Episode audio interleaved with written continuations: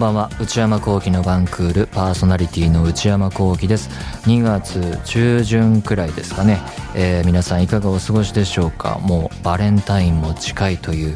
時期です、えー、私の方はと言いますと先日というとそれよりもっと随分前になるんですけど最近はあの映画ランキング続きでずっとオープニングトークとかもないままにランキングをひたすら突っ走っていたので時間も経っちゃったんですがケジュール帳の手帳の移行作業を行いましてもうスケジュールもオンラインで簡単に管理できる時代なんですけれども未だに私は紙でスケジュール帳を持っていてそれをこう1年ごとに買い替えて新しいものを、えー、使っているんですけどで大体年明けとか、えー、年の始まってすぐぐらいの頃に変えて先々決まってるスケジュールとか仕事のことを新しいものにどんどん書き込んでいって、えー、埋めていくんですがこれが案外時間がかかるんですよね。で何でしょうね。そこで感じる自分の人生もう先々他人に握られてる感というかひしひしとそれがすごい書きながら何でしょうね。直筆の重みとして伝わってくる。オンラインだったらそんなにかもしれないんですけどひたすら書いてるとねそのまあ全部が全部あの確定したスケジュールじゃないのでそれが動いたりなくなったり相手自分の休みになったりすることはあり得るんですけれども仮とはいえああもう年末こうなってんのかみたいな。今年から来年にかけても結構カレンダーの並び曜日の並びよくなさそうだなみたいな。こんなん言ってたらもう2月中旬でもう暑くなってまた涼しくなってきてもうあっという間に年末来てそうで怖いんですけれどもああもうこんなに自分の人生は握られてるんだなっていうのをね直筆を通して感じるのもこの時期という、えー、ことでねスケジュール帳を変えたんですけれども。なんでこんな紙にこだわってるかというと自分でこだわってるわけではないんですけどだってあの僕自分で作ってないのでよく分かってないんですけどオンラインとかのサービス利用したりアプリとかもあると思うんですけどそれだったら多分同じ要件だったらコピペでどんどんいけるんだろうし多分あれですよね何月から何月までのこの曜日のこの時間から何時から何時までって言って要件入れたらパッと切り替わるわけですよね。だからオンラインに移行したらもうこの作業もすんごい短くできるんだろうなとここ数年はずっと思ってるんですけどまだなんか紙の買っちゃいますね。なんかこう紙を主張する理由としては前から言ってたのが電話しながら見られるじゃんって。スケジュール帳じゃあ一月分。え2月なら2月で2月のスケジュールパッてこう見れたらあじゃあここに予定入れられるなとか。で見つつ電話して受け答えできるなとか。思って言ってたんですけど例えば仕事のことだったら電話で聞かれて答えるとかっていうシチュエーションもないしメールとかあとは会って普通に口頭で言うこともあるからだからそれで言うともうそれは意味あんまりないしえー、じゃあ病院とか飲食店予約電話かけるくらいかなと思ったらもうそれもねどんどんネット予約、えー、増えてきてるしなんかもう意味ないのかなとも感じる2023年頭って感じですけどね。もうこれも買い続けるのもそれが終わるのも時間の問題かなみたいな。これがね紙がの紙で管理することが終わるって考えるとアフレコとかもね台本紙いつまで使ってるんだろうって考えちゃいますよね。今でも僕は普通に紙派なんですけどゲームの収録とかゲームの声の収録とかあるいは他のボイスドラマとか収録だと人によってはこう量があんまりなくて紙ペラ数枚とかだと手元でタブレットで見てる人も結構増えてきたしでデータできますしねそういう台本は印刷で来ないんでデータでもらってタブレットで見るっていう人も結構増えてきてるんでこれ台本もそっちに5年先とかは分かんなくなってきたなっていう風な雰囲気を感じています。それでね、え移行できたらその台本を受け渡すっていうコストも減らせるんでその仕事の業務としては効率化できるから事務所も喜ぶかもしれないですね。各事務所もね。だからこれもやっぱり、えー、機器が向上していったら変わっていくんだろうなと思っていてタブレットがもっと軽くて薄くて、えー、持ちやすいものになったらいやそれは僕も映るかもしれないですしね転換点は近いのかもしれないなと、えー、こうやって手帳を変える時期になるといつも感じてますね。そうすると台本修正とかも入るんですけどこのカットのこのと書きは絵が変わるんでこうやって書き直してくださいとかセリフ細かく手におはが変わったり、え文言ここカットでとかもあるんですけどそれもなんかこう更新データ一挙にもらえれば、えー、いちいち手書きで加える必要なくなってったらそれは楽だなと思うので良さは全然あるんだろうと思うんですけどね。ただデータで来るのがデフォルトになると印刷所通さなくて済むから台本上がってくるスケジュールがもしそれによって今よりギリギリ化が進んだらそれはそれでまずいなとかいうことを、えー、たまに話したり思ったりしています。それでは内山昂輝のワンクールスタートです。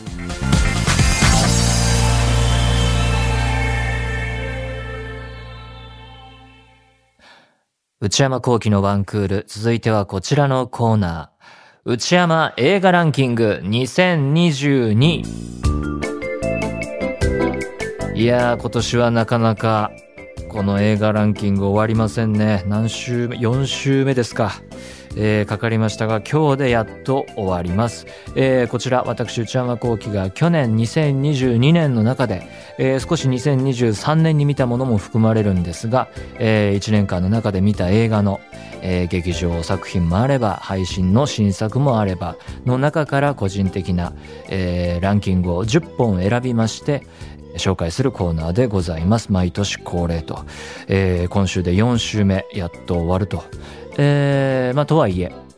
これまでのランキング振り返っておきますと、第10位、稽古、目を澄ませて、第9位、ある男、第8位、ザ・ファースト、スラムダンク、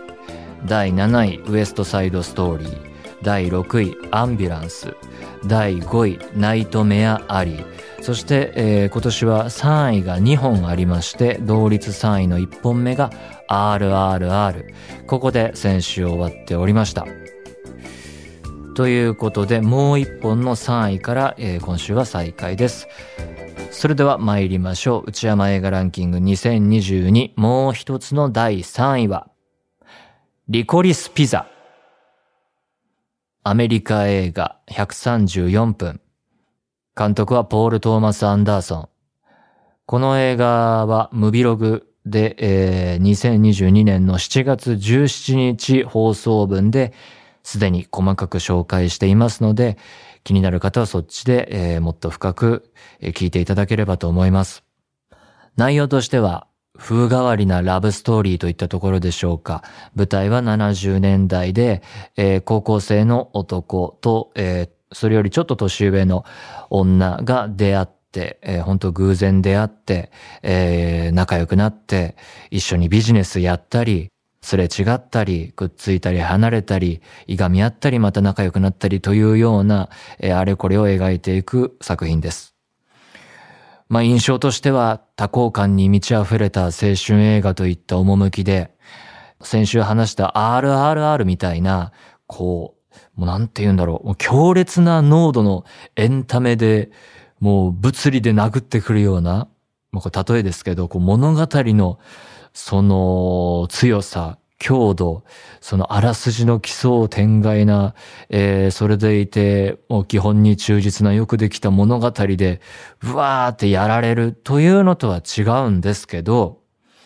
音楽のチョイスとかもまあ全編にわたって素晴らしいし、撮影も本当に丁寧に、えー、作られていて画面の雰囲気、ルックがとてもいいし、で、キャラクターも面白いキャラクターたくさんいてすごいいいし、そういうトータルのバランスが全部良くて最高っていうタイプの映画で、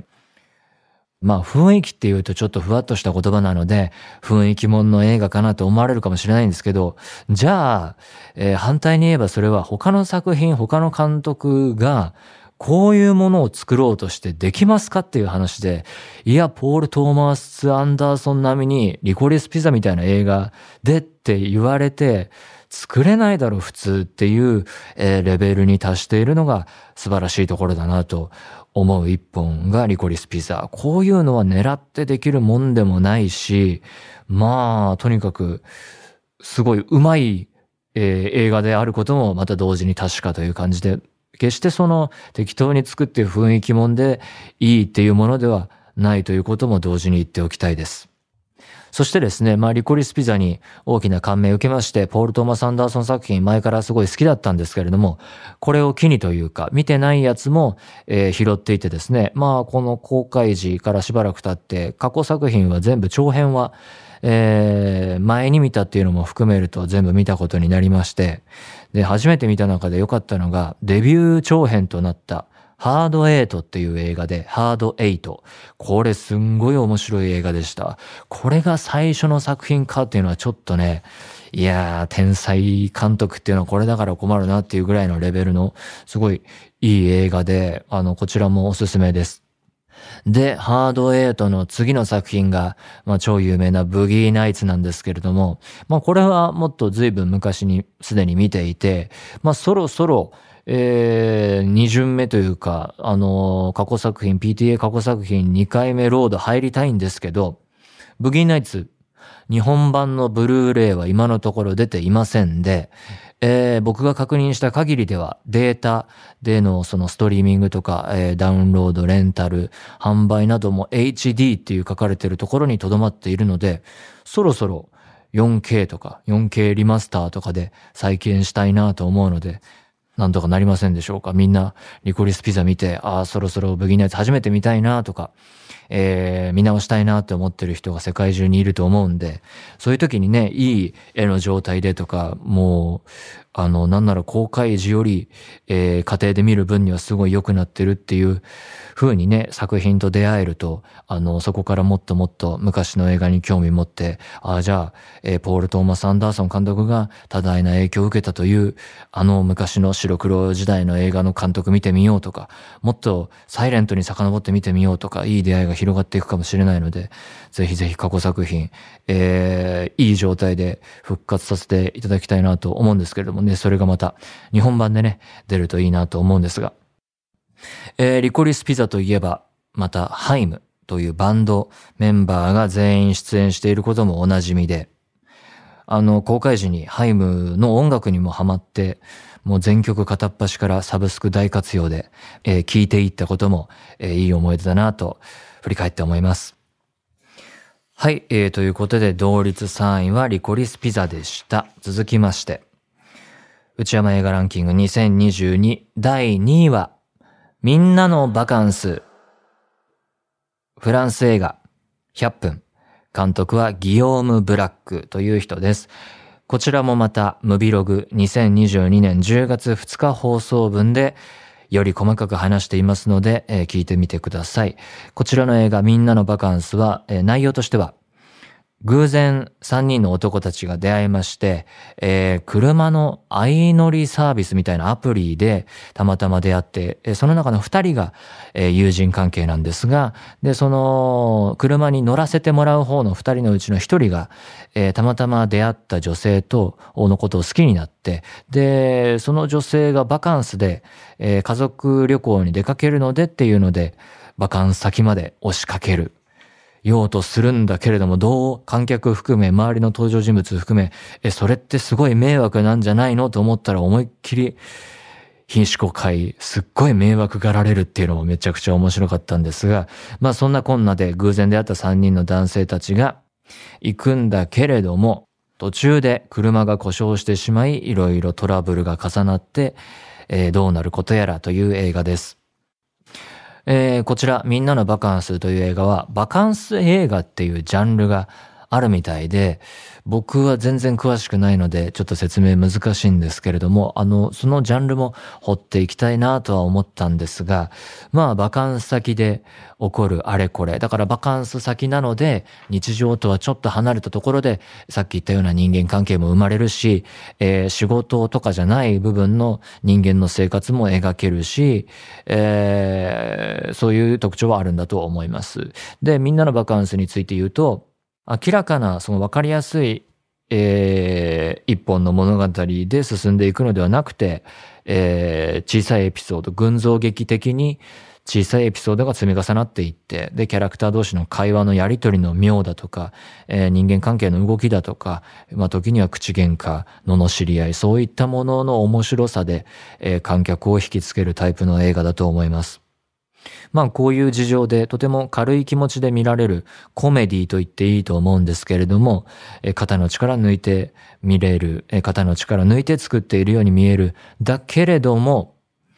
終わり方とか途中途中のシーンがふとこう、シリアスというか、なんかこう、それまでの軽いコメディだと思っていたものとは違う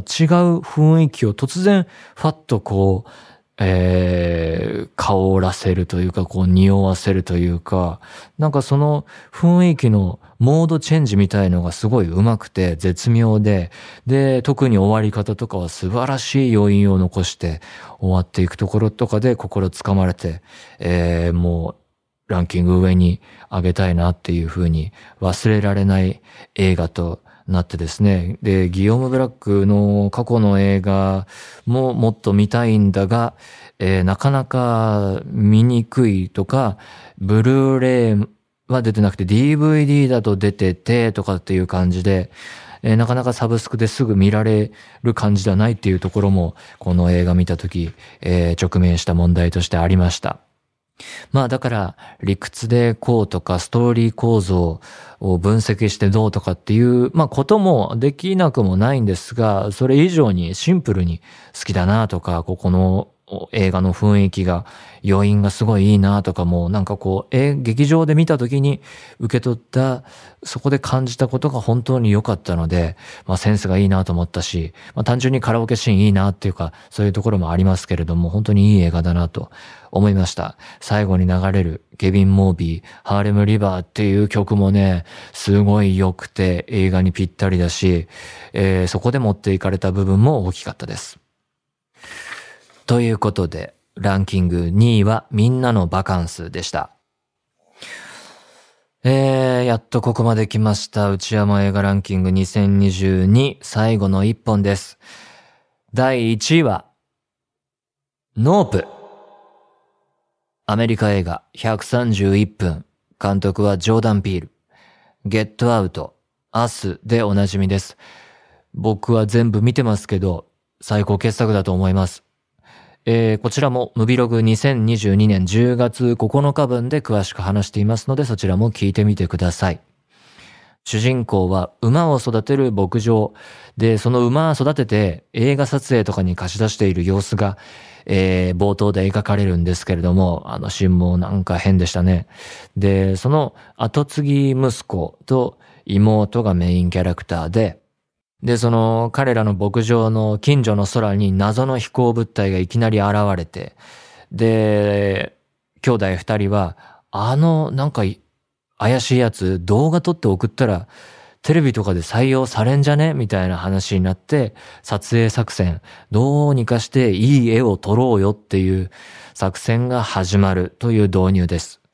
まあ、ノープはね、こっからどんどんどんどんお話が変な方に転がっていって、もう最後は予想もしない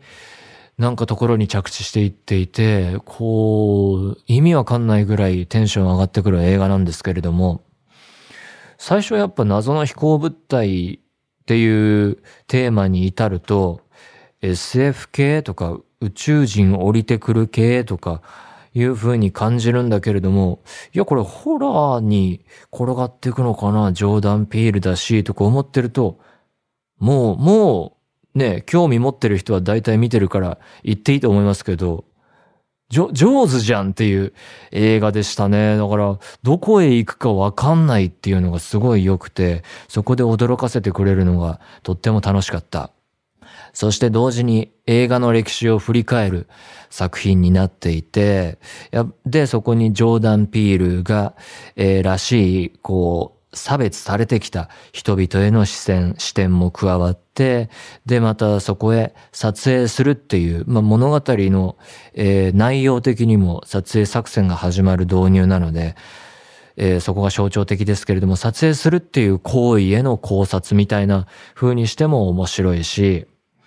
えー、それで言うと、えー、昔あった、えー、劇中で昔あったとされるテレビ番組の再現というか、の撮影現場の回想シーンとかもね、そこがホラーっぽいっていうか、すごいスリラーっぽいんですけど、異様にめちゃくちゃ怖く撮られていて、動物が暴走するところ、あそこら辺の描写もとってもうまかったですね。本当にいろんなものが詰まってるし、こうジャンルをこう一つこれっていう風に言うのが難しい映画で独特なジャンル映画だったなと思いました。で、えー、内容的にも、えー、すごい良かったんですけど、やっぱりこれも劇場体験としてすごかったというか、ムビログでも細かく話してましたけれども、IMAX の魅力を再発見、えー、この映画を通してした映画で、これが IMAX なのかって何本も IMAX のスクリーンで映画見てきましたけれども、これかと、真の底力みたいなものをノープを通して知ることができたなと。で、IMAX の中でも特に僕が見た IMAX レーザー GT テクノロジー。えー、日本ですと、まだ東京と大阪、グランドシネマサンシャインと109シネマズにしかないんで、えー、まあ、お住まいの地域によっては遠くて、この環境ではなかなか見られないよっていう人もいると思いますけれども、だからもっとこれがね、2巻と言わず、5巻、10巻、もうすぐみんなのちょっと出かけた先にある施設になれば、もっともっとこの気持ちは、えー、日本中とか世界中に伝わっていくのかなと思うんですけれども、やっぱりこの劇場体験っていうのは、この環境で、まあ映画っていうのは、面白いもんだったら家のテレビで見ようがタブレットで見ようがなんならスマホで見たって面白いものは面白いんだけれどもでもやっぱ劇場映画は劇場で見るようにみんなそこを狙って音響とか、えー、絵とか映像とか作ってるっていうのもまた事実というかそっちが先に来るべきなのはまあみんな賛成してくれると思うんですけれども。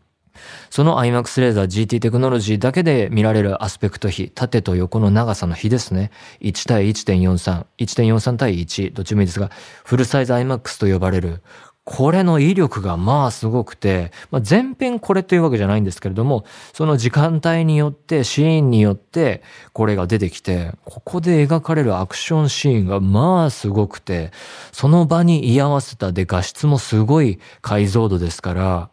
えー、まあほんとすぐそこで、えー、事故が起こってるとか、謎の飛行物体がいて、そこ、そいつにとんでもない目に遭わされるところから逃げられるかどうかとかっていうのは、本当もう手の届くところで大画面だからしかも、その手の先すぐそばで、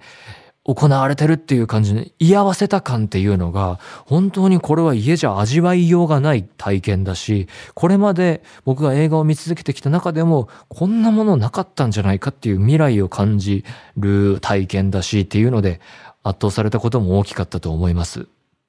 で、この GT テクノロジーの画面っていうのは普通より、普通の映画より縦長に見えるもので、正方形に近づいていくんですよね。そのスタンダード、1.33対1、1対1.33に近づいていっているので、だからそういう意味では昔の映画っぽくもあるわけですよ。で、おそらくジョーダン・ピールはそこにも自覚的で、だからこそああいう昔の映画の資料映像みたいのも活用してっていうところとも重なってきて、だからもうそういう意味でも、ああ、頭いいなと思うわけですが、あの、この GT テクノロジーで見た映画といえば、007 No Time to Die でもこれがすごい生きていて、この映画で僕は確か初めてフルサイズ IMAX 体験したんですけれども、すごい感動しました。これが映画の未来かと。で、まあそれを、あの、僕が体験した中で最大限に活かしたと思うのがノープだと思います。まあそもそもね、そんなに作品数がないというのが現状ですけれども。だからね、この IMAX レーザー GT テクノロジーで、この名前の長さもなんかどうにかなんないのかなと思うんですよね。な、IMAX、まあナンバリングしていけばいいってことじゃないだろうけど、紹介、口コミでさ、伝えようにも、長いんだよね。IMAX レーザーじゃ足りないわけですよ。レーザー IMAX とか IMAX レーザーは、えー、まあ、画角も普通の IMAX とは違うし、それで、えー、見て最大限生きてくる映画もあるんだけど、プラス GT テクノロジーでまた違ってくるから、名前が悪い。なんかもうちょっとこれ、わかりやすく、その口コミに乗りやすいように名前変えた方がいいなって思います。だからこの IMAX レーザー GT テクノロジーで、ダークナイトとか、ダンケルクとか、インターステラーとか、まあ、要はクリストファー・ノーラン。これ、彼の作品を見直したいなってノープ見て思ったし、クリストファー・ノーランが描いているものはこういうことなのかなっていう彼のビジョンにもちょっと触れた気分にもなったし、えー、いつもお疲れ様とも思いますしね、なんか前人未到のところを行こうとする人はね、すごいなと思いますよね。はい、ということでノープが1位でした。でですね、ランキング紹介してきたんですけれども、この映画見てたらまたランキング違ったのかなっていう見逃し作品リストも僕は、えー、都市別で作っていてですね、ざっと触れると、えー、英雄の証明、探す、ニューオーダー、これニューオーダーめちゃくちゃ評判いいんですよね。あと、えー、こちらアミコとか、私は最悪とか、ラブライフも見てない。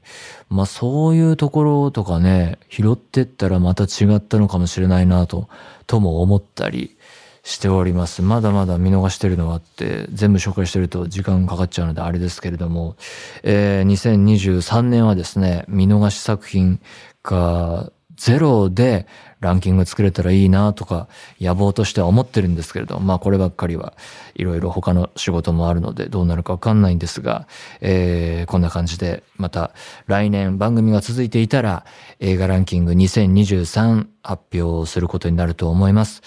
ということで今年、今回はこういうランキングでございました。以上、内山映画ランキング2022でした。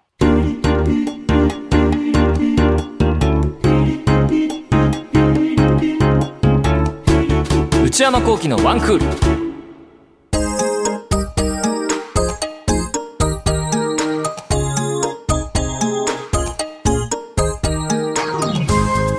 内山幸輝のワンクールそろそろお別れのお時間です。今週でやっと内山映画ランキング2022えー、10位から1位まで紹介終わりました。長かったですね。